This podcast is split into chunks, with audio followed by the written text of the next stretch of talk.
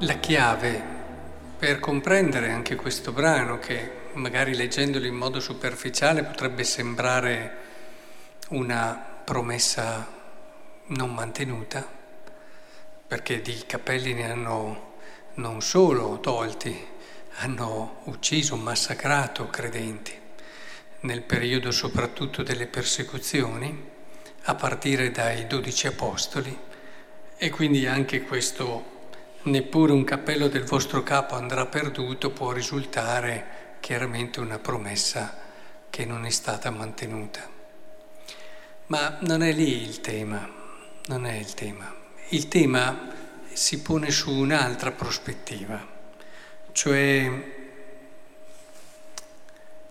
se tu ripensi alla tua vita come una relazione con Lui, se tu la tua esistenza, ciò che la riempie, ciò che dà significato, ciò che la rende vita, in una prospettiva di relazione col Signore, e quindi con tutto quello che è la sua passione, i suoi desideri più grandi, quindi l'annuncio del regno, che la salvezza possa arrivare fino ai confini della terra, il suo amore per ogni creatura. Se tu entri in questa prospettiva di relazione, perché in una relazione vera si arriva ad amare quello che l'altro ama, ecco che allora possono succedere tutte queste cose ma tutte queste cose non metteranno in crisi questa relazione, perché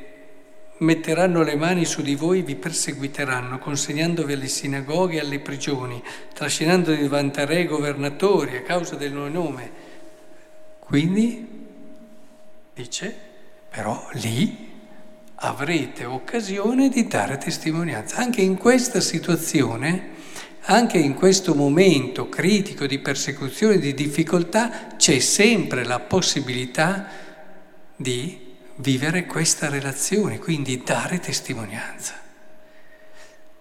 E così mettetevi dunque in mente di non preparare la vostra difesa, io vi darò, quindi appoggiato, affidato a questa relazione col Signore, non devi temere, non devi star lì a preoccuparti guardando avanti, provate a pensare quante cose e quante agitazioni, preoccupazioni e tensioni eviteremmo se non ci stessimo a preoccupare di quello che sarà.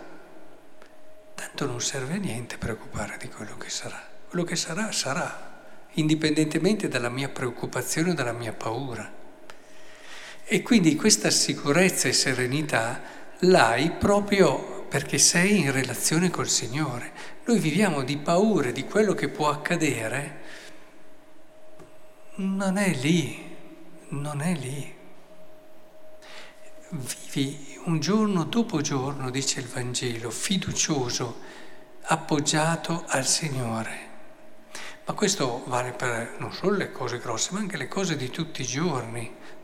Troppo spesso noi tanto non cambia, quindi quando arriva il problema lo affronterai. Intanto eh, dai solidità, dai fiducia, allarga lo sguardo della tua anima e del tuo cuore appoggiandoti sempre di più al Signore. Così anche le ferite più profonde come il tradimento di genitori, fratelli, parenti, amici, uccisione di alcuni, sarete odiati da tutti a causa del mio nome ma non è in discussione l'essere con Lui, la possibilità di dare significato anche a queste situazioni in un orizzonte d'amore. Cioè ciò che Gesù ci vuole dire è che davvero non dobbiamo temere nulla, perché alla fine tutto concorre al bene di coloro che amano Dio.